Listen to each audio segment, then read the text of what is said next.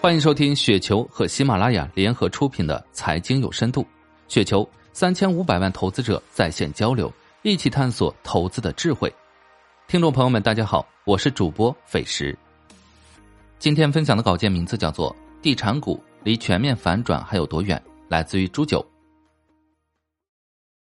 二零二零年年报中，各家房企暴露出来的大部分问题都是有共性的，这与过去几年市场的变化直接相关。未来几年，这种共性还会存在，但面对相似的市场变化，各家企业自身的资源和背景不同，导致所体现出来的状态也是大不相同。市场分化正越来越明显。实际上，就现在的房地产发展趋势而言，未来行业整体机会已经很小了，绝大部分地产股的投资价值都不大，但其中优秀企业的发展空间却会进一步提升，优秀地产股的成长机会更是会大大超越过去三年。这也是现在持有地产股的主要逻辑。尽管今年又提出了加大土地供应的口号，但最终能落实多少仍是个未知数。即便会有所表现，但从整体大格局上来看，未来核心城市的优质土地数量日益减少仍是难以改变。保障住房的占比不断提升也是可以预见的。商品房成交额整体增速下滑，甚至在几年内筑顶，然后平缓一下，是一个明显的趋势。在经过了持续二十多年的增量时代之后。我们将迎来商品房的存量时代，甚至是负增量时代。承认这个前提是我们正确判断地产开发未来的首要条件。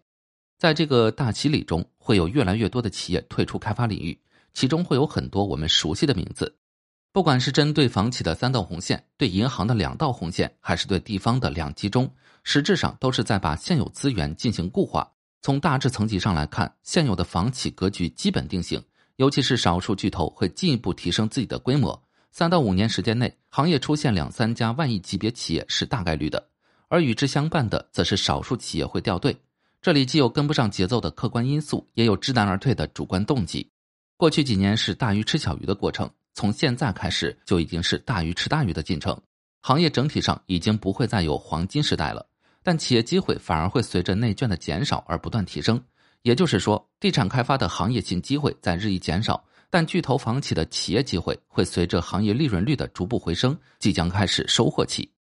经过了二零一九年的地产股全面爆发之后，二零二零年的地产股整体低迷，这是受二零一八年左右低毛利房源结算的直接影响。但从二零年下半年开始，有两家房企的股价却先后摆脱了行业整体下降趋势，这就是去年下半年的龙湖集团和今年一季度的新城控股。究其根源，龙湖集团是因为在房企阵营中一直保持着良好的财务风格，是二零年全投资级房企中唯一一家或两家国际机构调升评级展望的企业。这是其股价在内房股最惨烈的下跌中，反而逆势上涨了近百分之五十的核心原因之一。同理，新城控股今年以来上涨了百分之三十六，主要驱动因素是一月下旬穆迪将其企业家族评级从 BA 二调升至 BA 一。从这两家企业的逆势表现可以看出，当前地产股的主要股价压力还是来自于财务风险。过去几年，市场处于住宅开发大跃进状态，大部分房企都在全力加杠杆，这是资本市场所担心的。尤其是在港股上市的内房股，其估值与业绩增速不匹配，已经广泛存在。从二零年的年报中可以看出，虽然受到结算房源的影响，房企整体上处于增收不增利的局面，但各家的负债情况已经有了很大好转。预计二零二一年，大多数房企将迎来评级上调的过程，而结算房源的毛利率也会有一定程度的提升，这是当年乃至未来数年房企股价提升的主要驱动力。二零二零年房企的年报中藏了太多问题，有些没有那么好，有些没有那么差。穿透表面数据，重点还是要看整体负债情况和未来成长逻辑。二零二一年很难再现二零一九年那种地产股集体爆发的局面，但摆脱了财务问题后，还能保持快速增长的企业。反转只是时间问题了。以上就是今天的全部内容，感谢您的收听。